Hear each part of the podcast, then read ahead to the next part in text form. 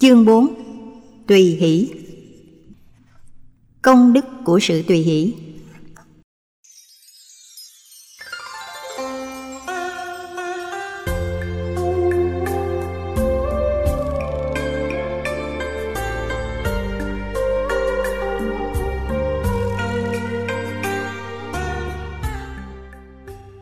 Chúng ta cần phân định về từ công đức vì có thể dẫn đến sự hiểu sai nếu hiểu đơn thuần về chữ đen nghĩa trắng thì công đức không có nghĩa là những thành quả tu tập của con người. Nếu hiểu theo từ nguyên của tiếng Pali và Sanskrit thì công đức được gọi là guna. Guna được hiểu theo hai nghĩa. Nghĩa thứ nhất là phước báo, phước lộc mà con người có được sau quá trình tu tập làm việc thiện với tấm lòng vô ngã vị tha. Nghĩa thứ hai là những đức tính đặc điểm tạo ra sắc thái riêng biệt về tính chủng loại, cộng đồng và cá thể. Dựa vào nghĩa thứ hai này thì công đức được hiểu như là những nét riêng của người khác mà mình không có. Nó tạo ra giá trị.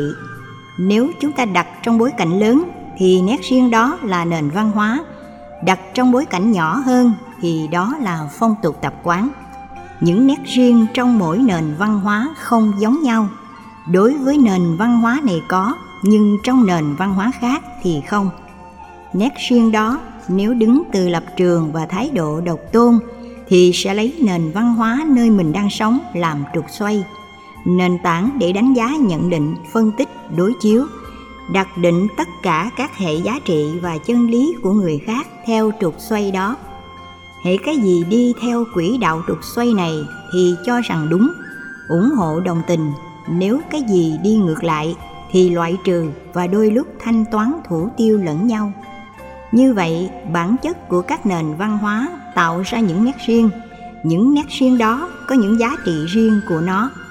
Phải được giải mã bằng hệ ngôn ngữ, văn hóa của một cộng đồng, dân tộc. Chúng ta không thể lấy cách giải mã của nền văn hóa này áp đặt lên nền văn hóa khác.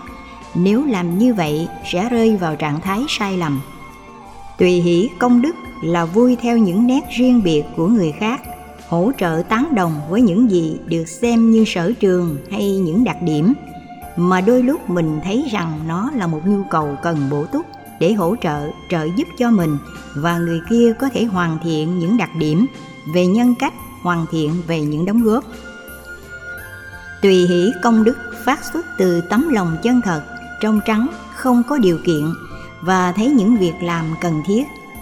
Dù họ không thân với mình, thậm chí là kẻ thù, hoặc họ quan niệm mình như là kẻ thù, nhưng mình vẫn tán đồng. Nếu những việc họ làm rất cụ thể và mang lại lợi ích cho số đông, thì cứ hưởng ứng và nên ủng hộ để giúp cho chương trình công ích xã hội diễn ra tốt đẹp hơn. Do đó, tùy hỷ công đức là thái độ tâm lý tích cực tạo ra nguồn năng lượng giao thoa về đời sống thiện lành giữa chúng ta và người khác. Sự đồng tình và biểu đạt giao thoa đồng tình này có thể diễn ra theo cách thức là tâm của người tùy hỷ không còn phân hai chiến tuyến giữa ta và người, bạn và thù, mà ở đó chỉ nhìn con người như một thực tại hiện hữu. Thực tại đó có những yếu tố về vật lý và vô ngã, thời gian và vô thường có những dòng cảm xúc tiêu cực và tích cực, sở trường và sở đoản, giá trị và phi giá trị, với tính chất là người phàm phu. Khi chúng ta nhận định, đánh giá, hợp tác lâu dài hay có giai đoạn, thì phải nhìn bằng cặp mắt của một người có nhiều thiện cảm và thấy được những giá trị tích cực của họ để giao lưu những phần tích cực. Còn những phần tiêu cực thì không quan tâm đến nếu có cơ hội thì xây dựng góp ý. Sau khi góp ý rồi, họ có tán đồng sửa chữa thì tốt. Nếu không sửa thì cũng không vì thế mà bỏ đi phần tích cực của họ. Như vậy, trong những con người xấu vẫn có thể tìm được tính cách, công đức, phước báu, thành công, nét đẹp, đặc điểm sắc thái riêng để hỗ trợ và tán đồng. Qua học thuyết tùy hỷ công đức chúng ta giao tế với con người thông qua những tình huống, bối cảnh, sự kiện và thái độ cụ thể của họ diễn ra trong những bối cảnh đó. Chúng ta không thể vì người đó là bạn thì tất mọi chủ trương chính sách, chương trình mà người đó đề xướng. Mình đều phải tham gia theo kiểu đông vui hao. Rõ ràng đó không phải là tùy hỷ công đức. Đôi lúc xúi dục người khác làm những chuyện sai lầm và cả mình lẫn họ đều chung một cộng nghiệp không tốt lành ở hiện tại cũng như trong tương lai. Trong tiếng pali, trạng thái hỷ gọi là mudita được biểu đạt rất nhiều cấp độ tâm thức khác nhau. Dựa vào công đức mà đức phật triển khai qua các cấp độ thiền định. Trạng thái hỷ lạc của thiền định là kết quả của hai tiến trình tu tập. Trước nhất, đối với những hành giả muốn chuyển hóa những phàm tính trở thành thánh nhân hay tối thiểu trở thành con người cao thượng. Trạng thái tùy hỷ thuộc về cảm thức tĩnh tại của đời sống nội tâm khi con người đã chiến thắng và vượt lên trên phàm tình của đời sống tính dục. Đời sống tính dục đối với người tại gia là một nhu cầu lớn đến độ người ta quan niệm. Hễ là người nữ thì phải lấy chồng, nam thì phải lấy vợ, hoa trái tình yêu cho ra đời những đứa con và niềm hạnh phúc hòa quyện gắn chặt với con người trong suốt cả cuộc đời về phương diện khế ước xã hội, về phương diện quan hệ giữa con người nói chung. Trạng thái hỷ và lạc chia ra thành nhiều lớp khác nhau. Về đời sống thế gian, hỷ và lạc làm cho con người phấn chấn tích cực, hân hoan, vui vẻ. Bên cạnh đó, nó còn bám víu, chấp trước vướng bận hệ lụy và không khéo nếu có khuynh hướng hưởng thụ thái quá, dẫn đến sự chiếm hữu một con người. Thay vì quý trọng con người đó, nhưng mình muốn chiếm hữu. Thái độ chiếm hữu diễn ra làm cho hai bên ràng buộc lẫn nhau, và trong tình thương yêu, chăm sóc, lo lắng trở thành nỗi nhọc nhằn gian khó, tạo ra những ấn tượng không đẹp ở cả hai.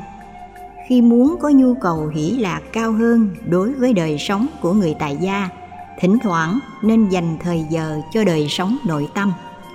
Chẳng hạn, vào những ngày tu tập bát quan trai hay rằm lớn, hạn chế quan hệ tính dục vợ chồng để tìm giá trị tâm linh và nhu cầu cao hơn. Trạng thái hỷ lạc làm tăng giá trị của đời sống hôn nhân, tức là người ta đến với nhau, thương nhau không chỉ vì sự hưởng thụ giới tính, mà còn là những giá trị tinh thần đạo đức người chồng có thể tìm thấy ở vợ và ngược lại.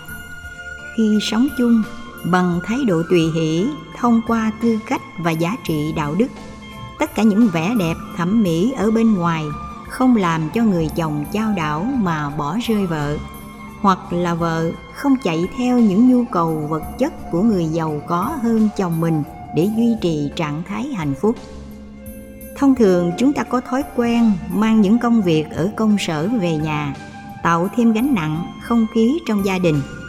Thay vì khi về nhà chỉ vui với gia đình, thì lại mang một khối việc trong công sở mà khối việc đó những người thân không thể nào chia sẻ được. Chúng ta cũng cần có thời gian riêng nhưng lại không đáp ứng. Chính vì thế, tình cảm trong gia đình trở nên khô héo dần. Hãy cô lập bản chất của công việc ở những nơi mình cần phải có mặt ví dụ từ 7 đến 11 giờ là thời gian dành cho công sở, cơ quan, xí nghiệp thì hãy đầu tư hết tất cả tâm huyết để ý thức bám theo công việc đang làm. Những chuyện khác như gia đình, người thân, đi chơi thì tạm gác qua một bên. Như vậy, năng suất lao động tăng lên rất cao.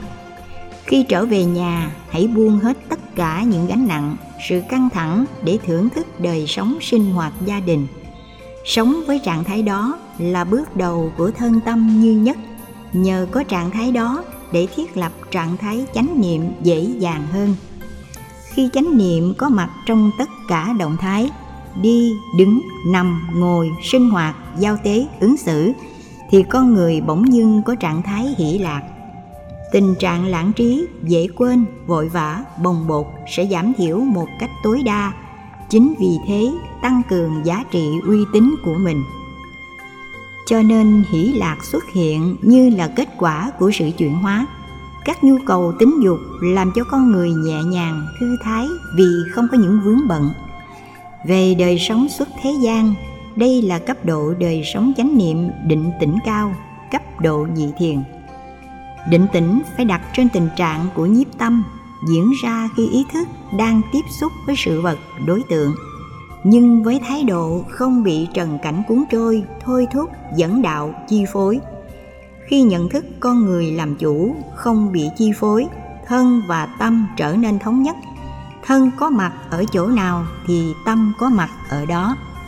Tính cách có mặt ở hiện tại sẽ tạo ra trạng thái định tĩnh và nâng cao giá trị cũng như tăng cường hiệu suất những công việc làm đang có mặt.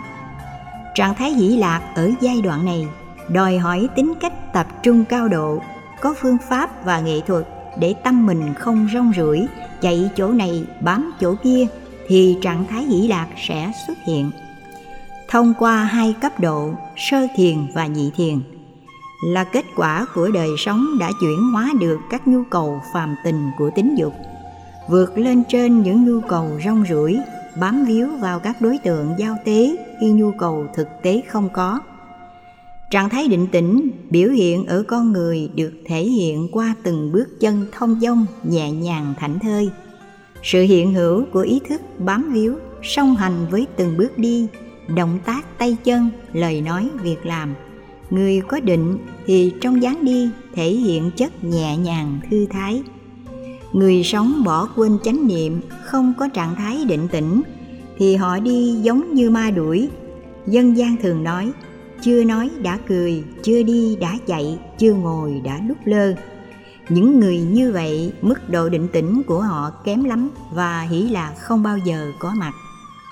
Khi ứng dụng trạng thái hỷ lạc vào trong pháp môn tùy hỷ công đức, nội dung tùy hỷ ở đây hiểu khác hơn ở chỗ trạng thái hỷ lạc vừa nêu thiền định thuộc về nỗ lực của tự thân, chính là chủ thể của hành động việc làm tốt đẹp.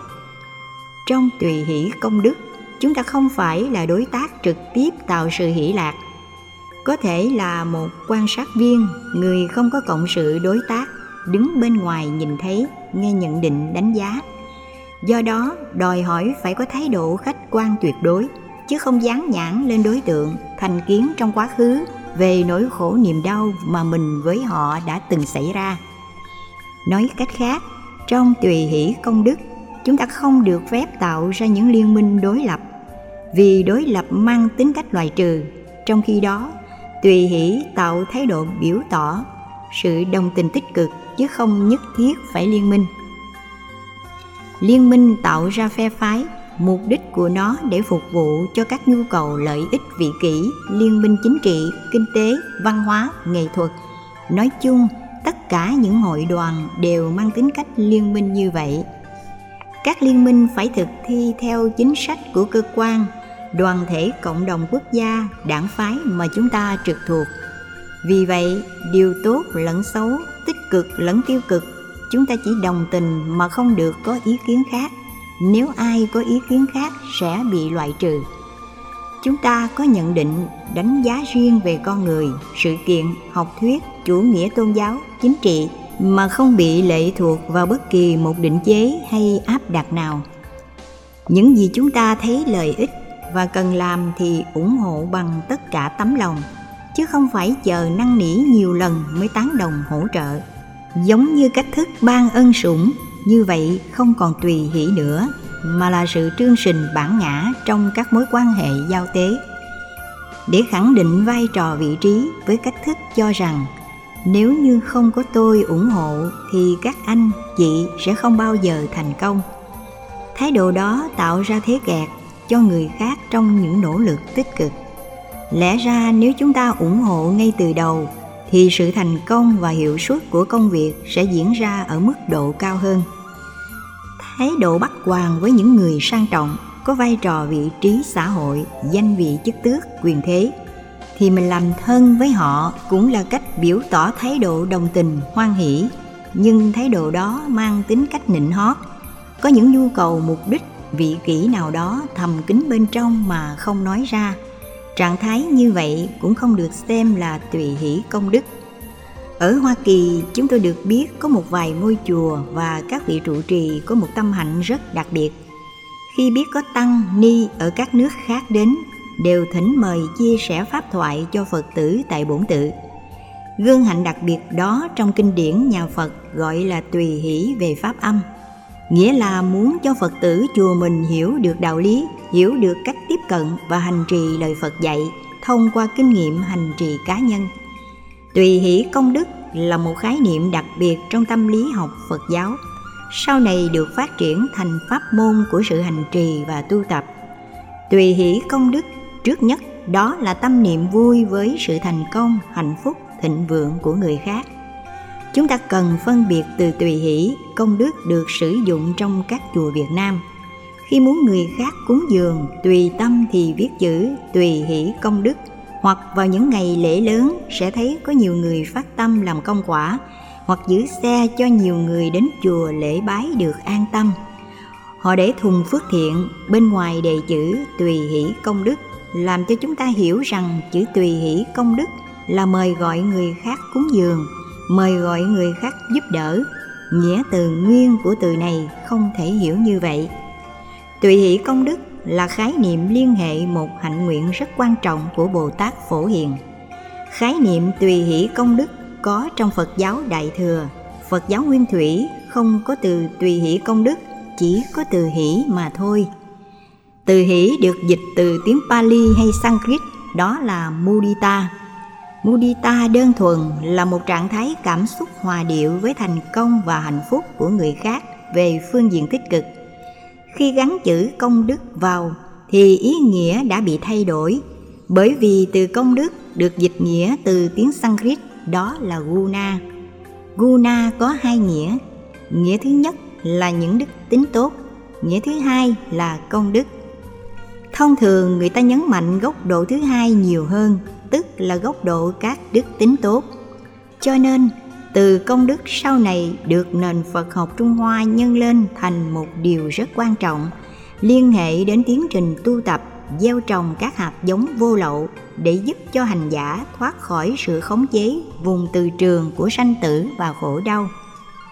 Những việc làm phước báo, những hạnh nguyện thông thường được gọi là phước hữu lậu, chứ không được gọi là công đức nền Phật giáo Trung Hoa tạo ra nội dung mới cho khái niệm công đức. Như vậy, nếu đặt nội dung đó trong từ tùy hỷ công đức thì có thể hiểu ít nhất theo hai nghĩa khác nhau. Nghĩa trước nhất là chúng ta vui với hạnh nguyện xuất trần tu tập, hoàn pháp dấn thân làm Phật sự của một vị xuất gia. Hoặc chúng ta vui với sự thành công của những pháp hữu khi biết rằng vị pháp hữu của mình hôm nay tới chùa tịnh luật tham dự bát quan trai từ sáng đến chiều tối khi về nhà còn mở băng nghe giảng hoặc có thêm một thời sám hối tụng kinh ngồi thiền. Còn mình thì làm không được như vậy nhưng mình vui với hạnh nguyện đó để cố gắng bắt chước làm theo. Vì thời gian của mình quá ít cho nên mỗi lần tiếp xúc với các thời khóa hành trì bỗng dưng tất cả sự căng thẳng trong đầu óc được phóng thích một cách có nghệ thuật và an toàn. Như vậy, trạng thái vui đó có thể tạo ra ảnh hưởng lây lan tâm lý về phương diện tích cực. Trên bất kỳ quan hệ nào, nếu như có hai đối tác trở lên thì tiến trình tâm lý lây lan được diễn ra theo cách thức một cái bị phủ trùm, còn một cái được phủ trùm. Cái điều phủ trùm thường là cái bị động, chịu ảnh hưởng tiêu cực nhiều hơn. Cho nên hoạt động của công việc tùy hỷ công đức tạo ra sự lây lan tích cực. Khác với sự phủ trùm, chúng ta tạo ra vùng từ trường, vùng ảnh hưởng, các hệ xuất tác để ai dấn thân đặt chân lên vùng từ trường và ảnh hưởng đạo đức này thì họ sẽ có niềm an lạc hạnh phúc và giác ngộ. Đó là lý do tại sao mỗi lần về chùa tham dự những khóa tu, lòng mình cảm thấy hân hoan hạnh phúc hơn là ngồi một mình tụng kinh thui thủi ở nhà mặc dù có nhiều gia đình, vợ chồng, con cái hạnh phúc với nhau, có thể tụng kinh cùng một lúc. Thế nhưng mình cảm thấy không an vui, sung sướng như khi ngồi trong chánh điện chùa. Tác dụng ảnh hưởng của vùng từ trường tâm linh đó tạo ra những vùng ảnh hưởng công đức, sự tùy hỷ cho những người khác. Ví dụ, hôm qua làm việc quá mức để dành thời gian cho ngày hôm nay, nên mình rất buồn ngủ nhìn thấy bạn đạo kế bên mắt tỉnh táo. Lòng mình cảm thấy có cái gì xốn sang nên phải cố gắng không ngủ gục. Như vậy, sự không ngủ gục đó do từ trường ảnh hưởng tốt của những người bạn đồng tu và do đó bản thân của những người tu tập tốt đã tạo ra vùng ảnh hưởng an lành. Nếu chúng ta chấp nhận vùng ảnh hưởng đó thì vẫn được xem là những người đang tùy hỷ công đức cách thể hiện tùy hỷ. Có hai vợ chồng rất có lộc ăn. Mỗi khi làng sớm có đám cưới, anh chị ăn mặc rất sang trọng, đến nỗi bên nhà gái tưởng rằng hai thực khách này ở bên nhà trai. Ngược lại, bên nhà trai tưởng rằng thực khách này ở bên nhà gái. Cả hai bên đều tiếp đãi anh chị rất nồng hậu, cho nên ăn hoài không hết. Sau này người ta hỏi biết kiếp nào mà anh chị có lộc ăn như vậy? Họ trả lời rằng, đơn giản thôi. Cứ đi chia vui với thiên hạ bằng cách ăn mặc sang trọng. Đâu ai biết mình thuộc bên đàn trai hay gái. Sự chia vui đó không phải là tùy hỷ công đức, bởi vì nó thuộc phần ăn ké. Ăn ké là cách thức mình không cần nỗ lực vẫn tạo ra thành quả, và khi người khác có thành quả, chưa chắc mình đã vui. Nhưng mình lợi dụng vào thành quả đó để hưởng một phần cho nên sự ăn ké đó là ăn cắp công đức của người khác, chứ không phải là tùy hỷ công đức. Chẳng hạn, mình thấy có người vào ăn cắp một ngân hàng lớn mà mình vui mừng với sự ăn cắp của người đó, thì không phải là tùy hỷ mà là thuộc về a vua. Như vậy, a vua thuộc về lỗi, và cái tội đó cũng không thua kém gì với cái tội của người ăn trộm trực tiếp, đột nhập để lấy tài sản của người khác biến thành sở hữu của mình. Như vậy, tùy hỷ khác với a vua ở chỗ là đối tượng và nội dung của tấm lòng chúng ta đặt để đối với những người khác. Chúng ta muốn chia sẻ với người khác về cảm tình, những tâm lý, sự ủng hộ tán đồng, sự khuyến tấn. Nếu nội dung và đối tượng của sự tán đồng và hỗ trợ đó nó thuộc về chiều kích của đạo đức và tâm linh, thì thái độ đó được gọi là tùy hỷ còn ngược lại thì gọi là a vua, tức là đồng tội lỗi. Hai tâm niệm này chỉ khác nhau trong đường tơ kẻ tóc về nhận thức tuệ giác. Nếu khéo biết cách chuyển tâm, thì có vô số công đức theo dạng chia sẻ hạnh phúc với người khác. Biết rằng khả năng và điều kiện hiện có của mình không làm được, nhưng người khác làm được cho nên mình hạnh phúc vui theo. Để góp phần hỗ trợ cho công tác phật sự hay cho các chương trình mở mang phật giáo, hoặc các chương trình từ thiện hay tiện ích xã hội hoàn thành tốt đẹp. Giá trị của sự tùy hỷ công đức rất tích cực. Nó là cánh cửa khai phóng tâm của mình ra để không còn bị vướng bận các giới hạn biên cương, bờ cõi, phong tục, tập quán, truyền thống văn hóa giữa mình và những người khác được hạnh thông, xuyên suốt không bao giờ có những bế tắc sự tùy hỷ có thể được biểu tỏ bằng nhiều cách thức khác nhau. Thỉnh thoảng quý vị nghe các pháp sư giảng đạo lý, phản ánh đúng tinh thần phật dạy. Mình cảm thấy tâm đắc vô cùng, lúc đó vỗ tay thì đó là tùy hỷ công đức. Đi tham dự chương trình từ thiện, vận động cho các nạn nhân sống thần bằng lời ca, tiếng hát du dương trầm bổng. Làm cho mình lân lân nhẹ nhàng và ai cũng chìm vào trong nỗi khổ niềm đau chung với người khác mặc dù nó là sự chia sẻ niềm đau, nhưng vẫn là tùy hỷ công đức của công trình phước báu nhường cơm xẻ áo cho những người đang có nhu cầu về khổ đau. Hoặc chúng ta cảm thấy thái độ của mình phù hợp với khuynh hướng dấn thân, hành thiện của một người nào đó. Biết rằng mình làm không bằng, nhưng khi nghe kể về người đó thì mình nảy lên trong đầu những ý tưởng tốt đẹp về người kia, những đức tính đặc biệt mà mình cần phải học ở họ hoặc là sự dấn thân, phục vụ, thì mình chỉ nhớ đến những đức tính tốt của họ mà thôi. Cái đó gọi là tùy hỷ công đức. Có thể chúng ta đã lớn tuổi, sức lao động không còn, lực bất tòng tâm.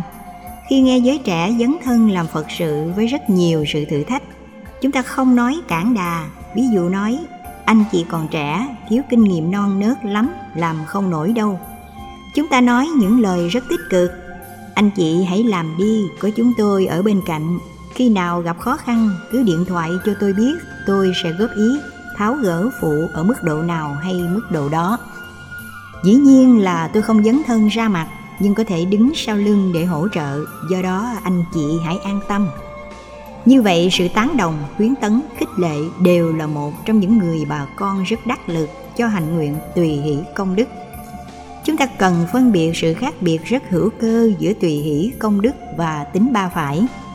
Người có tính ba phải, khi nghe người ta giải thích hoặc quảng cáo hay truyền thông một nội dung rất hấp dẫn, thì vội vàng định vị, dán nhãn cho những nội dung đó là chân lý hưởng ứng điều đó rất tích cực, đến độ cuồng tín rồi sau đó, khi nghe chỗ khác có nội dung hấp dẫn hơn, mà đôi lúc hai nội dung này đối lập nhau chúng ta vẫn cảm thấy hài hòa, hân hoan, phấn khởi. Giá trị đóng góp của nội dung đó không thực tế hoặc là không có giá trị mang lại an lạc cho cuộc đời. Thế mà mình vẫn vui theo, đó gọi là ba phải, không thuộc về hạnh tùy hỷ công đức. Tùy hỷ công đức khác với những nghiệp ước. Hiệp ước là khế ước được ký kết với một người khác giữa hai đối tác hay cộng đồng chúng ta đặt ra tiêu chí về lợi ích cho hai bên. Nếu trở thành thân hữu, liên minh, cộng sự với nhau, thì tôi được bao nhiêu phần trăm của sự lợi lạc? Anh được bao nhiêu phần trăm? Nếu chúng ta thỏa hiệp như vậy, thì hãy dấn thân bắt tay vào việc. Như vậy cũng là sự tùy hỷ, nhưng trong trường hợp này là tùy hỷ có điều kiện và đặt trên hệ giá trị lợi ích bản ngã, nhiều hơn sự dấn thân hỗ trợ tán đồng một cách vô điều kiện với hạnh phúc và niềm vui của người khác. Người tu theo hạnh tùy hỷ công đức sẽ không còn vướng bận về ý thức hệ, bởi vì trong quan hệ ý thức hệ có những liên minh. Chúng ta sẽ ủng hộ những người cùng mặt trận liên minh đồng đội với mình, còn những người khác thì cô lập họ lại có những hoạt động đẩy người kia vào trong tình thế để cho quần chúng thấy sự sai lầm hay những gì chưa được kiện toàn, để họ không tiến tới ủng hộ đối tượng kia nữa. Như vậy, tất cả những hoạt động mang tính liên minh, đối tác không thuộc về tùy hỷ công đức mà là về khế ước xã hội. Khế ước đó nếu thuộc về chính trị thì gọi là khế ước chính trị, nếu tôn giáo thì mang những nội dung tôn giáo sự lợi lạc của hai bên nằm trên một bàn cân nhiều và ít, mình và người, bạn và thù. Do đó, nó không thuộc về tùy hỷ công đức. Chúng ta có thể định nghĩa một cách rất căn bản rằng, tùy hỷ công đức là thái độ tâm lý được biểu đạt qua những hành động rất cụ thể, về những thành công, những lợi lạc, những sự dấn thân. Các cách thức làm phật sự mở mang các giá trị tâm linh sự thăng tiến trên cuộc đời về phương diện thiện và lợi ích mà mình có cảm giác vui sướng. Về đối tượng của sự đạt được thành công đó, có thể là kẻ thù, mình vẫn hoan hỷ với họ, thì cái đó mới thật sự là tùy hỷ công đức. Còn bằng không, nó chỉ tùy hỷ có điều kiện, như vậy nó không phản ánh đúng tinh thần mà đức phật đã dạy. Gieo trồng hạnh tùy hỷ để gieo trồng các hạt giống của tâm tùy hỷ và hạnh tùy hỷ. Theo tinh thần nhà phật, cần phải lưu tâm một số điểm sau đây. Tán dương là một trong những cửa ngõ để mời gọi sự tùy hỷ công đức với sự thành công của người. Chúng ta cứ tưởng rằng một người tu tập vượt qua tám ngọn gió của thế gian, trong đó có hai ngọn gió của khen và chê, rồi chúng ta nghĩ rằng sự khen tặng đã không còn nhu cầu nghĩ như vậy là sai lầm. Trong kinh a di đà bản dịch của ngài kumala thập chúng ta thấy sáu phương thế giới của ta bà khi nghe như lai thế tôn giảng kinh, truyền bá chánh pháp trong một thế giới được xác định rằng con người sống trong thế giới đó rất cứng cỏi, tâm ý khó ưa, tuổi thọ ngắn ngủi, thân phận hẩm hiu, ý thức hệ luôn bị xung đột đối kháng luôn bị các phiền não chinh phục và khống chế. Thế mà như lai thế tôn đã truyền bá thành công con đường chuyển hóa tâm linh. Chính vì thế mà sáu phương chư phật đã ca ngợi tán dương công đức của đức phật thích ca. Nếu đọc vào bản nguyên tác chữ sanskrit Thực tế có đến 10 phương chư Phật Như Lai, nhưng vì Ngài Kumala Thập muốn giảng đơn và ý muốn nói rằng tất cả chư Phật trong quá khứ, hiện tại đều tán đồng, tùy hỷ với hạnh nguyện đặc biệt mà Như Lai Thế Tôn đã làm. cho nên rút ngắn lại chỉ còn sáu phương vẫn đủ nghĩa. Chúng ta thấy các Như Lai Thế Tôn đã vượt lên trên tất cả những ngọn gió của khen và chê. Thế mà các bậc Như Lai Thế Tôn khác vẫn ca ngợi, vẫn tán thán, cho thấy rằng công việc Phật sự mà một nhân vật tuệ giác đang làm là đi vào quỹ đạo của chánh pháp. Do đó cần có sự hỗ trợ tinh thần tán thắng về công đức để cho những hành giả đang tiếp nhận con đường chánh pháp cảm thấy có một niềm tin vững chãi hơn đối với pháp môn hành trì mà Như Lai Thế Tôn đã giảng dạy ở cõi Ta Bà. Như vậy, sự tán dương công đức là một trong những cửa ngõ mời gọi hạnh tùy hỷ và gieo trồng hạnh tùy hỷ một cách rất tích cực. Trong kinh Diệu Pháp Liên Hoa có đề cập đến sự kiện. Khi Đức Phật Tịnh Hoa Tú Vương Trí biết Như Lai Thích Ca truyền bá con đường khai mở tuệ giác như là một tiềm năng đánh thức ông Phật đang nằm ngủ trong dòng cảm xúc của con người. Như Lai Thế Tôn rất hoan hỷ hạnh phúc nên yêu cầu thị giả đắc lực của mình là Bồ Tát Diệu Âm sang vấn an Như Lai Thích Ca. Trước khi đi, Đức Phật Tịnh Hoa Tú Vương Trí đã nhắn nhủ một điều. Ông đừng tưởng rằng Như Lai Thích Ca ở cõi Ta Bà có tướng hảo trang nghiêm như ông. Ở đó, Ngài chỉ có chiều cao 2 mét, còn thân tướng của ông là 4.200 do tuần, mà mỗi một do tuần khoảng 4 mét như vậy, ông là một người rất khổng lồ so với Như Lai Thế Tôn ở cõi Ta Bà. Do đó, đừng có nhận định giá trị tâm linh của Như Lai Thích Ca thông qua hình thức của Ngài. Bồ Tát Diệu Âm vâng lời dạy, sang đảnh lễ và gửi những lời chúc tụng tán thán ca ngợi của thầy mình. Sau đó, Ngài Diệu Âm phát nguyện trì Kinh Pháp Hoa và hỗ trợ cho các hành giả hành trì Kinh Pháp Hoa các vị pháp sư truyền bá con đường đánh thức tiềm năng giác ngộ câu chuyện đó không phải là huyền thoại mà ẩn tàng một triết lý rất sâu sắc muốn nói lên rằng thế giới lý tưởng là một thế giới rất cao siêu, vời vợi, hấp dẫn, rộng và sâu. Thế giới đó không chỉ có chiều cao 2 mét, là thế giới mang lại an lạc, hạnh phúc từ nơi cõi đời khổ đau. Là thế giới mang lại sự chuyển hóa hận thù và có thể đem con đường của lòng từ bi dập tắt hết tất cả những cái thuộc về khủng bố. Thế giới của hiện thực là những cái mà chúng ta có thể nhìn thấy và đạt được. Như vậy, thế giới hiện thực cần phải cúi đầu đảnh lễ thế giới của lý tưởng. Nhưng ngược lại, chính thế giới lý tưởng trên thực tế lại phải quy ngưỡng đảnh lễ thế giới hiện thực. Vì sự hiện thực mới đem lại cho con người nhiều giá trị. Còn lý tưởng có thể đẩy con người vào cuộc du ngoạn rất hấp dẫn ly kỳ giá trị đạt được trên thực tế rất là ít so với những gì con người mong đợi mỗi khi đức phật thích ca giảng dạy pháp môn mới truyền bá những tiềm năng trao cho hành giả cõi ta bà những chiếc chìa khóa để khai mở đời sống tâm linh Lúc bấy giờ, chư Phật ở phương này phương nọ đều sai các thị giả hoặc các ngài đích thân đến tán thán, cúng dường, đảnh lễ cung kính. Đó là hạnh nguyện tùy hỷ công đức của ba đời chư Phật.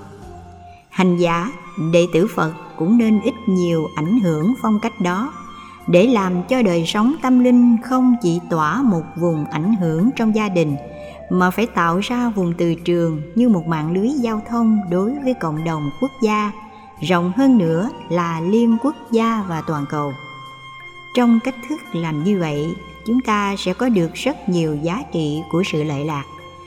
Những người thân, người thương, những quan hệ đối tác của chúng ta cũng được ảnh hưởng trực tiếp từ những giá trị tích cực đó. Muốn có hạnh nguyện của sự tán dương, cần phải nỗ lực gọt giũa bớt bản ngã của sự so sánh, vì nó thường mang lại nỗi khổ niềm đau. Chúng ta có thể chấp nhận nhờ liên tưởng mà khoa học đã phát minh chẳng hạn, so sánh con chim đang cất cánh bay trên bầu trời mà chế tạo được chiếc máy bay. Từ viên pháo đài của người trung hoa mà phương tây đã tạo ra những quả bom nguyên tử. So sánh những cái rất nhỏ như những hạt cát ở bờ biển nha trang. Việt Nam mà các kỹ sư đã tạo ra loại kiến rất hấp dẫn. Khi bị vỡ, không tạo ra sự trầy xước, đổ máu nó có thể rớt ra như vật kết tủa với những góc cạnh hình tám giác. Như vậy, bản chất của sự so sánh thường tạo ra sự phát minh, điều đó nhà phật chấp nhận. Tuy nhiên, trong cách thức so sánh, chúng ta luôn rơi vào ba tình huống, hoặc là so sánh hơn bằng kém. So sánh hơn, sự ngã mạn cống cao sẽ phát triển. So sánh bằng tâm lý tự phụ và ỷ lại gia tăng so sánh kém làm cho sự trầm cảm, mặc cảm, tự ti phát triển và nuôi lớn. Như vậy, so sánh hơn và bằng làm cho con người nghĩ rằng mình cao hơn người khác một cái đầu, thông minh hơn người khác một tầm nhìn, giỏi và hạnh phúc hơn người khác về phương diện này, phương diện nọ. Cho nên mình khó có thể chấp nhận những giá trị người kia đang có. Chính vì thế mà hạnh tùy hỷ công đức, nó vẫy tay chào chúng ta một cách vĩnh viễn. Ngược lại, đối với những người có tâm trạng mặc cảm tự ti, so sánh kém cứ mỗi lần thấy người khác thành công, mình có thể sinh ra đố kỵ, mặc cảm và cảm thấy buồn tuổi cho nên tránh né không bao giờ xuất hiện trước quần chúng. Tránh những ngày tuyên dương công đức, phát văn bằng hay những ngày tán thưởng vì mình không muốn tiếp nhận khi nhìn thấy người khác nở những nụ cười với hàng loạt tràng vỗ tay hoan hô của quần chúng. Do đó, trạng thái mặc cảm tự ti đẩy lùi mình xuống trong chiều sâu của lòng trầm uất. Sự trầm uất này tạo ra các vùng ảnh hưởng, giam nhốt mình trong bốn bức tường của bản ngã. Cuối cùng, thay vì hướng đến sự thành công của người để mình bắt chước và học tập, thì ngược lại, trở thành bế tắc trong cách thế mình đang có, đã có một cách rất thấp kém so với những người khác. Có lần chúng tôi ra hà nội, đi ngang khu phố bán phở, thấy những bản quảng cáo rất hấp dẫn. Phở nam vang ngon nhất hà nội. Đi khoảng chừng 10 căn nhà, có bản quảng cáo khác, phở nam vang ngon nhất nước việt nam. Phở nam vang là phở của người campuchia, nên người việt nam không biết rành dù có nấu ngon hay dở, cũng không biết phở nào ngon nhất, ngon nhì chúng tôi đi một đoạn nữa, thấy có bản quảng cáo hơi khiêm tốn. Phở nam vang ngon nhất khu phố này. Như vậy, ngon hơn phở toàn quốc. Những cách quảng cáo đó, quảng cáo tạo ra bản ngã và đặt trên nền tảng trục xoay của bản ngã. Không bao giờ thừa nhận người khác ngang bằng mình. Hơn mình nên tạo ra cái mát sự ảnh hưởng hay một cái gì đó để cho người khác đặt những giá trị niềm tin, quan hệ, đối tác với mình. Giá trị quảng cáo đôi lúc chỉ mang lại cho người tiêu dùng bằng một phần hai hoặc chỉ bằng một phần mười giá trị hiện thực của sản phẩm.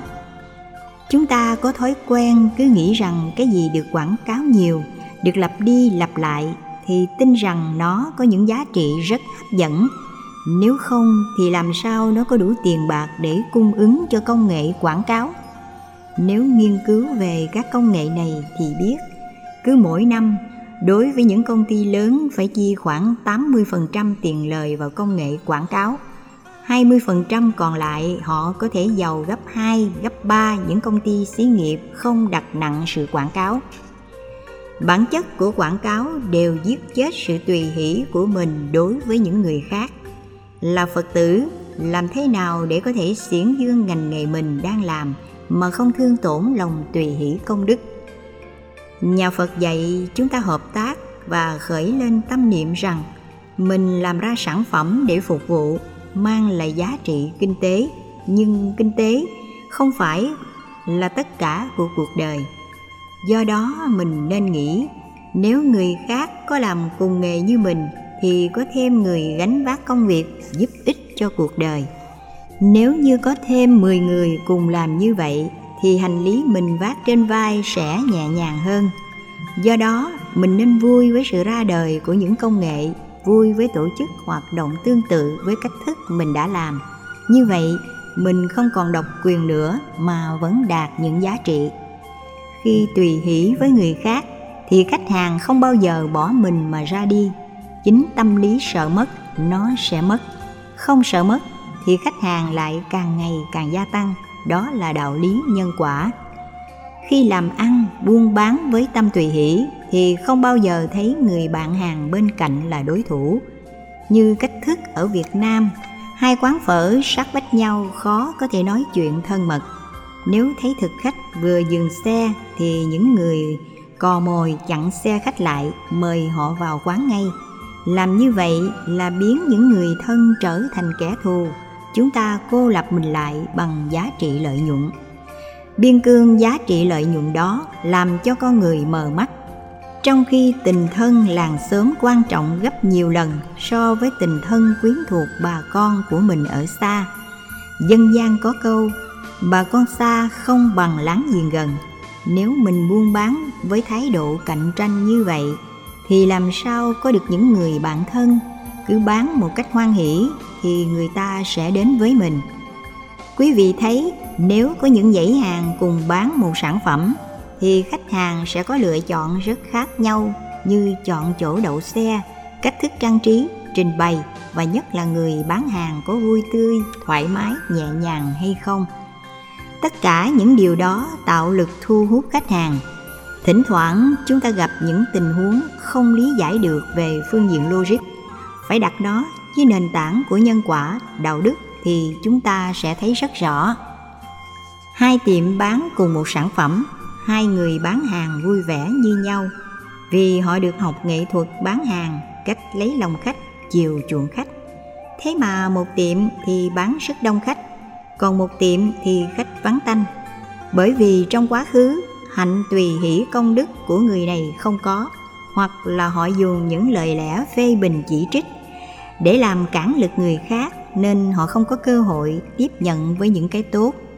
Do đó, dù sản phẩm họ có tốt đi nữa, nhưng khách hàng vẫn dè dặt không mua.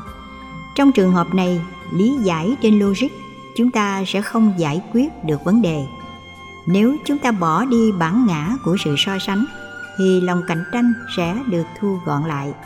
Lúc đó, tinh thần hợp tác sẽ được mở rộng. Hơn là cứ lo sợ người khác lấy khách hàng của mình, mà chúng ta cũng không ngăn chặn được quyền tự do lựa chọn của khách. Khi thấy bạn hàng có đông khách để phục vụ, mình nên hoan hỷ. Vì người ta có việc để làm, mình bớt đi phần nặng nhọc mà còn có thêm tình làng nghĩa sớm bản ngã độc tôn, kẻ thù của tùy hỷ. Chuyện ngụ ngôn, ếch và bò. Con bò có thói quen ăn cỏ, sau khi ăn xong thì nằm xuống để nhai lại. Tính cách nhai lại làm cho dưỡng chất của cỏ với tác động của khí nitơ trong lòng đất và sự áp sát lỗ mũi để dưỡng chất đó trở nên tốt hơn, tạo ra sức khỏe và tuổi thọ cho con bò khi nhai lại thì cái bụng phình ra và to lên. Một đàn ếch quan sát, có con thì khen ngợi bụng bò to quá. Biểu tượng cho thần tài. Con khác nói không, bò đâu có gì mà khen. Tôi cũng có cái bụng tương đương như con bò vậy. Đồng bọn nói, nếu anh có cái bụng giống như con bò, thì anh hãy thử thi thố. Lúc đó chú ếch bắt đầu thi tài chú hít vào một hơi thở thật sâu và hỏi đồng bọn, các anh chị xem bụng tôi có bằng bụng con bò chưa? Một con trong đàn nói, tưởng đâu bụng to lắm, phình ra có chút xíu. Ép giận đỏ mặt và yêu cầu hãy quan sát lần nữa. Anh ta hít thở thêm vài hơi để lấy đà và hít thật sâu. Nín thở lại thì bụng trương lên một chút xíu nữa anh ta hỏi với thái độ rất đắc chí. Lần này tôi đoán chắc rằng các anh phải thỏa mãn lời thách đố của tôi. Lúc đó bọn ếch nháy nói, cái bụng của anh cũng không to hơn trước bao nhiêu. Anh ta nghe nói tức quá, hít thở hít thở và nín thở thật sâu. Lúc đó đồng bọn nghe một âm thanh rất đau đớn, bụp, bể bụng câu chuyện dân gian đó nói lên thái độ ganh tị không đồng tình, không hoan hỷ với đặc điểm hay sự đóng góp của người khác về phương diện nào đó. Về cấu trúc sinh vật của con trâu, con bò có thân hình to, bụng lớn để có thể chuyên chở hành lý hay làm đồng án, cày ruộng, hỗ trợ giúp sức cho con người sinh hoạt được nhẹ nhàng hơn. Còn ếch nhái là loài sống dưới nước. Chức năng của chúng không phục vụ gì nhiều cho mùa màng, nhưng cũng biết báo hiệu cho biết thủy triều lên và xuống. Nó bị sai lầm ở chỗ đồng hóa chức năng của nó với con bò, vốn bản thân s không có những chức năng tương tự. Vậy mà nó lại ganh tị với những gì con bò có. Thay vì nó phát huy hết những tính cách đặc biệt, thì nó có thể đóng góp những vai trò cho cộng đồng tính cách ganh tị này là một trong những năng lượng tiêu cực rất lớn. Năng lượng tiêu cực này sản sinh ra các thái độ độc đoán, không đồng tình, không hỗ trợ với những gì về người khác đã có trên phương diện tích cực và lợi ích. Như vậy, hạnh tùy hỷ công đức đối lập với sự so sánh như là một trục xoay, như là sự thu hút tất cả các giá trị của sự tán dương, sự lợi lạc của lợi nhuận kinh tế về phía bản thân mình mà không muốn chia nhường cho những người khác. Nhiều người khi tiếp xúc với đức phật đối diện trước ngài, bày tỏ lòng cung kính rồi cầu nguyện xin như lai thế tôn hãy gia hộ cho mẹ của con đang nằm bệnh đau trên giường. Mong cho bệnh của mẹ được hết.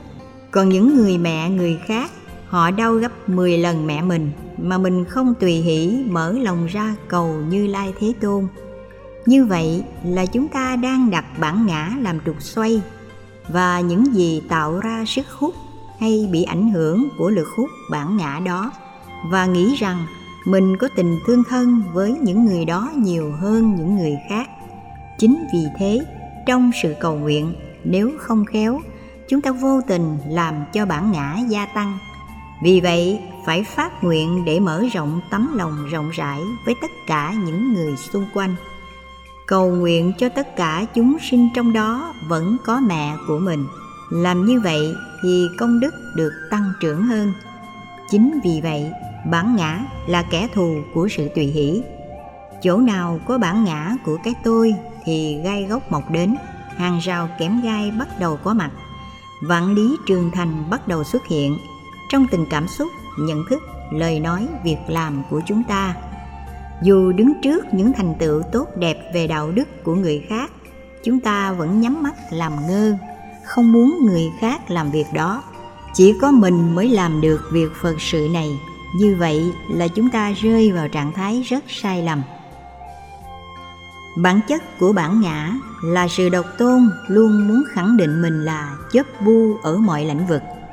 Trong quan hệ đối tác mình luôn luôn tìm phần khống chế và phủ trùm phần bị khống chế. Để mình trở thành đối tượng quan trọng, xem tất cả đối tác như phần vụn vặt. Còn mình là sợi dây của con lật đật trong nghệ thuật múa rối. Tất cả những người khác bị giật dây bởi mình. Những hành động đó tạo ra kẻ thù, trạng thái không hoan hỷ, tình huống bất đắc dĩ và sự lựa chọn trong thế bế tắc thôi họ có thể hợp tác với ta vì yếu thế, yếu cơ. Tình trạng quan hệ đối tác như vậy sẽ không có tuổi thọ lâu dài, do đó phải loại trừ thái độ độc tôn. Hẹp hòi thuộc về tâm lý bản ngã, đặt trên nền tảng giá trị kinh tế và lợi nhuận. Chúng ta thường nêu ra những giá trị đó trong bất kỳ mối quan hệ nào. Nói cách khác, mọi quan hệ đều đặt lên bàn cân nếu phần lợi về phía mình thì tham gia vào, còn không có thì rút lui. Như vậy, thái độ hẹp hòi làm cho chúng ta đánh mất rất nhiều cơ hội tán đồng với những thành công của người khác. Để bỏ được tâm hẹp hòi và độc tôn, chúng ta có thể ứng dụng đến mối liên hệ tiền bạc. Người nào có thái độ giống như cái muỗng inox nằm trong hũ nước mắm, khi vớt cái muỗng lên thì nước mắm không có thẩm thấu vào bên trong bản thân cái muỗng. Cũng vậy, người đó được xem là không có lòng tham nếu cái muỗng của chúng ta là muỗng gỗ, muỗng giấy làm theo công nghệ hiện đại. Khi để nó trong bất cứ nước gì, sau một thời gian nó sẽ trở thành một phần của nước đó. Những người như vậy thì tinh thần vị kỷ độc tôn hẹp hòi còn rất lớn. Nói chung là bản ngã trương sình to người như vậy thì thái độ tùy hỷ công đức khó có thể đạt được lắm. Nếu là nhà giáo, là những người thầy cần có nhu cầu truyền đạt kiến thức cho thế hệ tương lai mà giảng dạy không nhiệt tình. Khi thi, ra đề thật khó. Để sinh viên đến nhà mình, qua cáp mới giảm xuống, thì đó là một sự hẹp hòi về kiến thức và không có thái độ tùy hỷ trạng thái kiến thức này sẽ không phục vụ cho cộng đồng và xã hội, mà ngược lại, chỉ muốn tô hồng bản ngã mình lên mà thôi. Những thái độ đó là kẻ thù chung đi ngược lại với lòng tùy hỷ. Tùy hỷ trong các mối quan hệ bạn bè, nhiều người có thái độ độc đoán, ghét người, ghét cả tông chi họ hàng, là một câu nói rất chuẩn xác trong quan hệ thiếu sự tùy hỷ dĩ nhiên, giữa chúng ta và một người a nào đó có mối quan hệ khập khiễng không được suôn sẻ. Nếu có thái độ độc tôn và hẹp hòi, sẽ buộc những người bạn thuộc hạ, người thân của mình không được giao lưu đối tác với người mình không thích. Dù bản thân mình không hề có thiện cảm nào đối với tông chi, họ hàng của họ, mặc dù những người đó không hề có mối quan hệ thành kiến lân cận với mình, nhưng mình cũng không đồng tình đó là thái độ bơm phòng và trương sình cảm xúc, nhân rộng cái gút bế tắc giữa người và người, trở thành phổ quát trong các mối quan hệ rộng hơn. Do đó, ách tắc giữa mình và người trở thành ách tắc chung. Ứng xử như vậy làm cho thái độ tùy hỷ công đức bị giết chết một cách rất tội nghiệp, làm cho mối quan hệ giữa chúng ta và người khác tạo ra những nỗi oan trái rất lớn cái cúc vướng mắt chỗ nào thì tháo gỡ ngay chỗ đó. Cảm thấy không tháo gỡ được thì tìm cách đào tẩu. Nghĩ rằng mình đã an phận, nhưng theo nhân quả thì cái gút đó sẽ tái phát trong tương lai. Giống như những chứng bệnh chưa trị được tận gốc rễ, khi đến lúc tái phát, mức độ của nó sẽ nghiêm trọng nhiều hơn so với lúc ban đầu. Khi có bất kỳ nỗi oan khiên nào thì nên tháo gỡ dứt điểm, không nên đào tẩu, đừng có chịu thua. Để bị gió cuốn trôi, chuyện ra sao thì ra. Theo quan niệm, chẳng biết ngày mai sẽ ra sao, cho dù ra sao cũng chẳng sao. Đó là thái độ rất nguy hiểm. Nếu câu nói đó được áp dụng trong những tình huống khen và chê, thành công và thất bại, phê bình thị phi và chỉ trích, thì cần phải có thái độ cho ra sao cũng chẳng sao là tốt. Để mình thẳng tiến, đồng tình trên lập trường tốt của người khác, đạp lên những dư luận xấu mà đi. Như vậy chúng ta mới duy trì trạng thái tùy hỷ công đức, bằng không thì dễ dàng bị thay đổi lập trường. Khi nghe người khác nói có tình, có lý, hoặc vì quan hệ tình cảm, tính cách thân mật, liên minh, chủ nghĩa đảng phái buộc chúng ta theo những cái mà mình không bao giờ muốn. Nhà phật không bao giờ dạy chúng ta thái độ chấp nhận đơn giản và đánh mất đi những giá trị đạo đức của mình. Một trong những gương hạnh khác để giúp cho chúng ta có lòng tùy hỷ công đức, đó là phải chấp nhận thái độ thương nhượng. Nói cách khác, dùng thái độ tương nhượng để thay thế thái độ tâm lý loại trừ. Loại trừ là kẻ thù của tùy hỷ nhiều người có khả năng tâm huyết do bản ngã độc tôn. Họ không thể nào cộng sự với bất cứ đối tác nào trong cộng đồng. Họ luôn đặt trên bàn cân, nếu có tôi thì anh phải ngừng, nếu có tôi thì bà kia không được cộng sự. Tôi và ông bà kia phải là mặt trời và mặt trăng.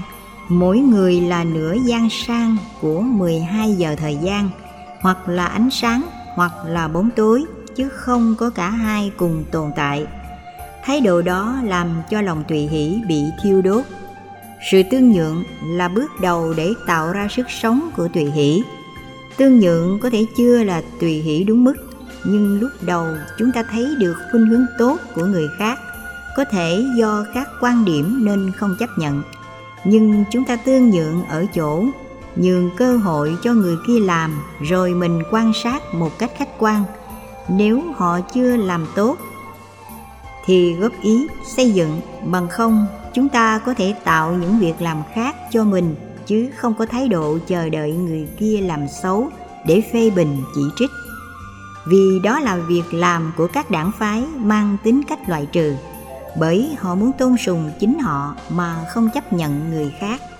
Như chuyện hai con dê, sau khi ăn cỏ no nê ở hai cánh đồng khi trở về trú xứ của nó, con đường duy nhất mà chúng đi qua đó là cây cầu hẹp. Hai con cùng đi ngược chiều chung trên cây cầu. Vì chúng không có đèn hoặc càng báo hiệu nhường đường, cho nên hai con cùng đi và gặp nhau giữa cầu. Cầu hẹp chỉ đủ một con đi qua, chứ không thể hai con cùng đi một lúc. Muốn cho một con đi qua thì con kia phải nép lại, đứng nhón chân lên áp hai chân trước vào trong tường, thì con kia mới lách qua để đi được. Thái độ của hai con dây này không tương nhượng lẫn nhau.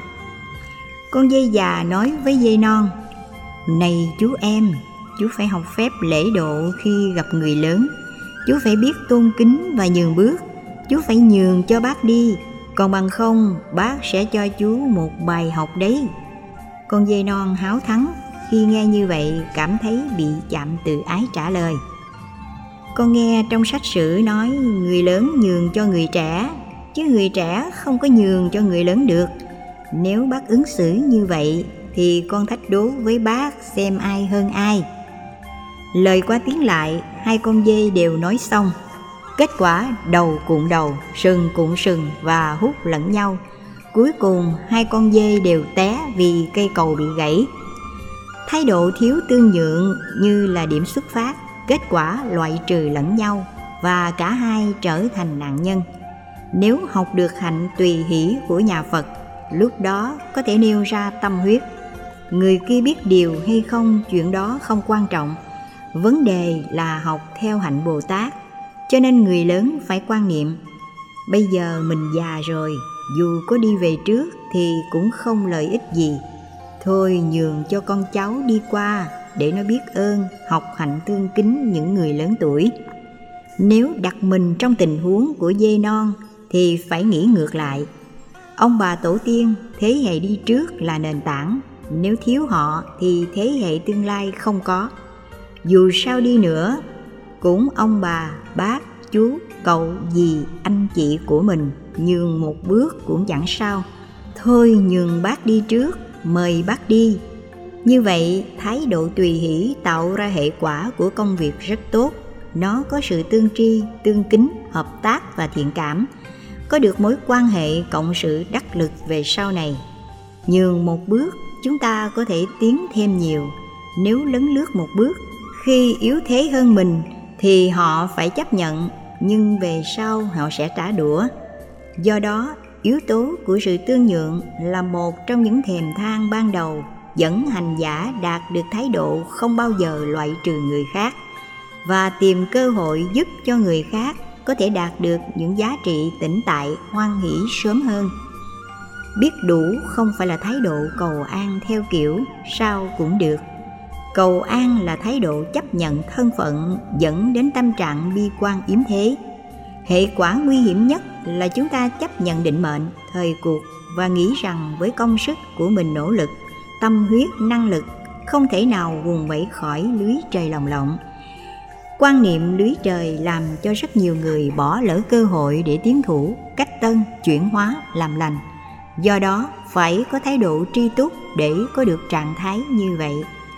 Chuyện kể rằng có một con chó vào trong tiệm cơm, nhìn thấy chủ lơ là.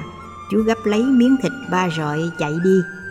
Vừa chạy, vừa nhìn về phía sau, nên thấy có người đuổi theo. Đến cây cầu thì thấy không còn ai hết, nên chú dừng lại để ăn thịt. Khi nhìn xuống cầu, thấy bên dưới là dòng sông và hình ảnh nó được tương phản xuống. Chứ không phải có con chó nào khác cả nên nó nhìn thấy dưới cầu có một con chó đang ngậm miếng thịt ngon béo bở hơn. Vì lòng tham và không hài lòng với miếng thịt đang có trong miệng, do đó buông miếng thịt, nhào xuống nước để giành lấy miếng thịt kia, nghĩ rằng mình sẽ no nê trong ngày hôm nay. Sau khi đấu đá với cái bóng của nó dưới dòng nước, mệt mỏi, đuối sức đưa người ra, cuối cùng miếng thịt của nó bị mất vì con chó khác lấy đi từ đó có thành ngữ thả mồi bắt bóng, tức là buông cái mồi mình đang có để chạy theo bóng dáng của mồi mà thôi. Có nhiều người vì lòng tham về cái này, cái nọ nên dẫn đến sự tranh giành với người khác, không muốn người khác được những giá trị ngon hơn mình. Đôi lúc những cái đó chỉ là bóng dáng phản chiếu thôi, chứ không phải là có thật thái độ của lòng tùy hỷ thường thiết lập trên nền tảng sự biết đủ. Khi đối chiếu với người khác, thấy rằng thành công của mình là kết quả tất yếu, sau những nỗ lực phấn đấu sẽ đạt được. Người khác phấn đấu nhiều hơn, môi trường điều kiện thuận lợi hơn, cho nên có những giá trị cao hơn. Vì thế, mình nên tùy hỷ để họ không khởi lòng tham, sân si, bất mãn, tranh giành, loại trừ xung đột đối kháng lẫn nhau dẫn đến nỗi khổ niềm đau trong cộng đồng và xã hội. Xây dựng và góp ý. Một hạt giống khác cần phải gieo trồng để hạnh tùy hỷ gia tăng đó là thay đổi tâm lý của phê bình chỉ trích, trở thành chiều hướng xây dựng và góp ý. Khi được tâm như vậy thì sự tùy hỷ sẽ có mặt, thấy được và dấn thân vào con đường của xây dựng, chúng ta đã thừa nhận lỗi lầm. Sự sơ suất được xem như thuộc tính của người phàm. Hễ là người phàm, ai cũng có những sai lầm lớn và nhỏ. Phương diện này, phương diện khác. Và do đó sẽ không rơi vào chủ nghĩa thần tượng cá nhân. Chủ nghĩa này thường đặt trên nền tảng của lòng mê tín, cường điệu giá trị của một con người, từ hạt sỏi trở thành tảng đá từ một tảng đá trở thành một ngọn núi cao và có thể còn kéo dài nhiều dãy trường sơn, nhiều ngọn núi tu di nữa. Cứ mỗi lần phát hiện có những điểm chưa được toàn thiện ở người, mình đã từng đặt tất cả tấm lòng với sự thần tượng. Chúng ta sẽ bị sụp đổ, rơi vào sự bế tắc và do đó lợi ích của giá trị chánh pháp không còn cơ hội để phục vụ cho đời sống cảm xúc của mình trong cuộc sống như vậy, chúng ta rơi vào trạng thái rất bất hạnh. Nhà phật thường dạy, hãy tôn thờ con đường đạo đức và chân lý làm thầy. Ai cũng chỉ là một con người thôi, cho nên họ có những sai lầm. Đừng vì những sai lầm đó mà bỏ rơi con đường hành trì chánh pháp. Đức phật dạy, y giáo bất y nhân, tức là y vào chân lý, giáo pháp của phật dạy mà tu tập người truyền giáo đôi lúc cũng có những khuyết điểm sai lầm. Nếu chúng ta đến với chánh pháp, không phải đến vì giá trị lợi lạc của chánh pháp, mà đến vì thiện cảm của một ông thầy hay của một vị sư cô thì lợi ích không bao giờ có được. Phải từ bỏ chủ nghĩa thần tượng để có điều kiện, tạo ra lời lẽ khôn ngoan, xây dựng và góp ý người khác. Khi chúng ta phát hiện họ có những điểm chưa chu toàn thông thường, nếu rơi vào chủ nghĩa thần tượng cá nhân, thì chúng ta có thể nâng con diều danh vọng của thần tượng trở thành con diều bay cao và xa. Nhưng khi ghét rồi thì có thể chặt đứt sợi dây cho rơi xuống đất và để bọn trẻ giành giật và xé nát ra thành từng mảnh. Ai có thể đưa người khác lên tận thiên đường thì trong lúc không còn thích nữa cũng có thể đạp người đó xuống tận địa ngục đó là quan hệ của bản ngã. Chúng ta ca ngợi họ để hưởng phần lây lan, hỗ trợ họ để cho thấy rằng tôi cũng là nhân vật rất đặc biệt. Và như vậy, chúng ta đang chia sẻ, ăn ké công đức của nhau, chứ chưa phải là đang tùy hỷ việc lành và việc phước thiện. Do đó, đừng chỉ trích và phê bình họ với một ác tâm. Bởi vì làm như vậy, dù có phát hiện ra họ đang có những lỗi lầm và những điểm chưa chu toàn thì cũng khó có thể sửa chữa được. Vì họ bị va chạm bản ngã quá lớn. Vì bản ngã bị va chạm và thách đố, họ sẽ có phản ứng tự vệ, giống như chất kháng thể của con người. Có thể tiết ra những chất chống lại những độc tố đang xâm nhập vào trong cơ thể sự sống. Khoanh vùng là một phản ứng của sự chấp trước, làm cho người đứng một chỗ không thể nào đi tới phía trước của sự tiến bộ về đạo đức. Thay vì chỉ trích phê bình hay biến họ trở thành kẻ thù, thì hãy thay đổi khuynh hướng tạo sự tùy hỷ công đức bằng cách xây dựng. Hãy tin tưởng ở mỗi con người đều có những giá trị, tiềm năng lớn, có điều chưa biết lấy chìa khóa mở kho tàng tiềm năng. Vì vậy mà họ vẫn còn hạn chế ở phương diện a còn khuyết điểm về phương diện b mà thôi. Nếu chúng ta là người có tầm nhìn của phật giáo, hãy biến mình thành những ông bầu. Nhìn vào giò cẳng của những cầu thủ trẻ thì sẽ biết đầu tư cho cô, cậu này ba năm sau sẽ trở thành một thiên tài. Đầu tư như vậy là người biết xây dựng và góp ý cho người khác được toàn diện hơn nếu chờ họ hoàn thiện, đẹp tốt rồi mới đem về sử dụng thì rõ ràng là hưởng thành quả. Thay vì chúng ta là người đang làm công đức của sự tùy hỷ, thì lại cắt đứt sợi dây tùy hỷ và biến nó thành những mảnh vụn khác nhau. Dĩ nhiên, những mảnh vụn đó không thể nào mang lại những giá trị hỗ trợ cho cộng đồng một cách tích cực được. Lục tổ huệ năng có dạy hai câu trong kinh pháp bảo đàn khi mình tiếp xúc với một người nào đó mà thấy tâm đầu ý hợp, dĩ nhiên có khuynh hướng phát triển mối quan hệ đối tác. Khi thấy giữa mình và họ giống như lửa với nước đối lập nhau, thì đừng bắt chước cuộc đời, đó là chống đối loại trừ. Ngược lại, chỉ cần mình chắp tay xin hoan hỷ, nghĩa là đường anh anh đi, đường tôi tôi đi quan niệm như vậy đơn giản lắm đừng để cho cuộc chia tay đó để lại nhiều nỗi hiềm hận với nhau. Sự bế tắc này nếu không được giải tỏa sẽ kéo theo trong tương lai, giống như cây gai bị đâm vào lòng bàn chân, không nhổ ra. Sau này lâu ngày, nó sẽ trở thành cục ké giống như mụn cốc. Lồi ra bên ngoài, mỗi lần đặt chân trên mặt đất, nó làm mình đau thốn nhói tim, do đó phải tháo gỡ nó ra gút mắt chỗ nào thì tháo ra chỗ đó. Muốn tháo gỡ, chỉ có xây dựng góp ý mới thành công. Còn phê bình chỉ trích sẽ kết thêm nhiều kẻ thù và oán hận. Góp ý phải khôn khéo, có nghệ thuật, tùy lúc, tùy thời. Chúng ta góp ý lỗi lầm của người khác khi không có mặt quần chúng xung quanh. Còn khi tán dương thì tìm điểm tích cực để nói trước mặt mọi người làm như vậy, sau này chúng ta nói gì họ cũng nghe. Nếu cái tốt của người mình giấu đi, người ta tốt 10 mà mình nói chỉ có một, hoặc ém luôn không nói. Còn khi ai có lỗi nhỏ thì mình khuếch đại lên, thì thiện chí giữa chúng ta và người kia bắt đầu bị mất luôn. Như vậy, làm cho sự tùy hỷ bị đóng băng, giống như treo sợi dây thòng lọng siết cổ nó lại hoặc chúng ta đang thiết lập sợi dây kim cô vào cái đầu của sự tùy hỷ. Và cái đầu của sự tùy hỷ này bị chết lần, chết mòn trong đau nhức vùng vẫy. Cho nên lâu lâu chúng ta phải kêu gọi bồ tát quán thế âm, bồ tát của sự lắng nghe, cảm thông, tình thương. Khi có ba đức tính tâm lý đó, thì vòng kim cô giết chết sự tùy hỷ đó sẽ được mở ra mình sẽ cảm thấy không gian cảm xúc nhẹ nhàng, dễ thở, thoải mái hơn. Nó phải đi bằng cách thức nhẹ nhàng như vậy và ai cũng có thể làm được. Lúc đầu, phản ứng thói quen của con người chỉ muốn nói chuyện xấu của người khác.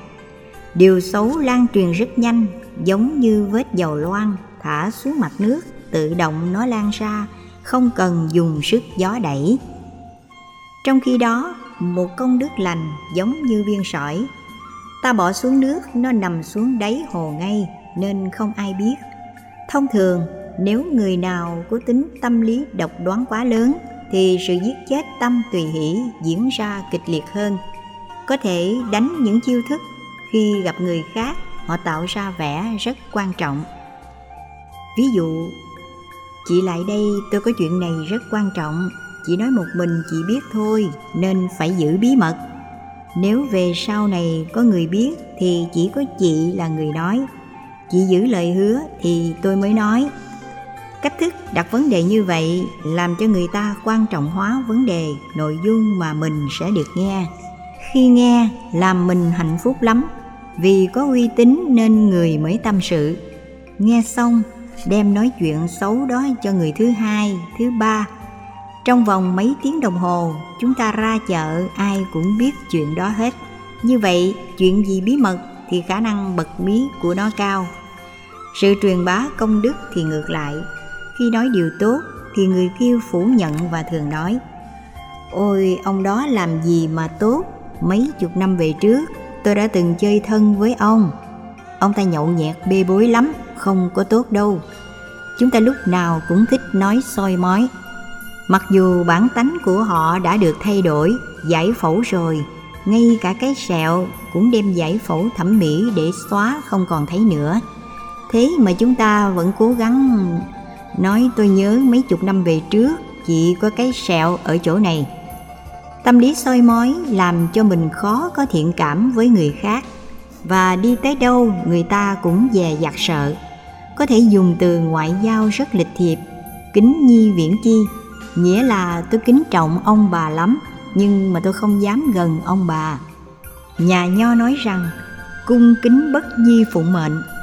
Giá trị của sự ứng dụng hành trì nó quan trọng hơn mình bày tỏ sự quỳ lạy bên ngoài. Nói cung kính người ta mà không dám làm theo, không dám gần gũi là nghĩa gì? Thay vì nói chỉ xấu lắm, làm tôi bị ảnh hưởng từ trường sẽ bị trả đũa, nên nói, kính nhi viễn chi tâm lý soi mói mang lại cách ứng xử như vậy. Để cho hạt giống của lòng tùy hỷ phát triển thì chúng ta phải gieo trồng tưới tẩm, chăm sóc hạt giống của thiện cảm, thiện chí, góp ý, xây dựng. Chứ đừng đặt nó vào khuynh hướng của phê bình chỉ trích. Sự xây dựng có thể diễn ra dưới hình thức khích lệ trong thời hiện đại. Có rất nhiều hình thức khích lệ khác nhau. Chúng ta có thể chọn những thiệp điện tử rất đẹp trên internet. Biết rằng người kia vừa trải qua một cơn sóng gió ba đào, bị quá nhiều lời khống, oan trái. Chúng ta gửi thiệp chúc đưa lên mạng, có thể là hình ảnh một bầu trời rất quang đảng hoặc một rừng cây xanh bát ngát rất đẹp, làm mát con người. Thậm chí không cần ghi một lời nào, nhưng người nhận được sẽ có cảm giác rằng hãy tin tưởng vào tương lai mây sẽ tan, trời sẽ xanh, bầu trời sẽ quang đảng hoặc tặng một hình ảnh có sự tương phản giữa bóng đêm và ánh sáng, nhằm nhắn nhủ với người kia rằng, hãy đi về phía mặt trời thì sẽ bỏ lại sau lưng bóng tối. Hãy thắp một ngọn đuốc, thay vì nguyền rủa chúng ta sẽ có ánh sáng để mà đi. Như vậy, khích lệ có thể tăng giá trị của sự phấn chấn, làm cho con người vươn lên từ vực thẳm của khổ đau mà người đó có thể mang lại giá trị cho chính mình. Nếu là người lợi dụng, thì có thể đưa cây gậy cho họ nắm, hoặc đưa bàn tay nắm họ lên. Để rồi từ đây về sau, họ lệ thuộc mình một trăm phần trăm, làm theo những gì mình chỉ đạo. Đó là sự giúp đỡ có điều kiện, chứ không phải là sự tùy hỷ. Tùy hỷ là chúng ta biết người này có rất nhiều tiềm năng cần phải nâng đỡ, chăm sóc, hộ vệ để cho giá trị tiềm năng đó được sinh sôi nảy nở, kết trái cho cuộc đời. Và lúc đó, sự khích lệ của chúng ta mang lại giá trị thành công cho người khác rất nhiều.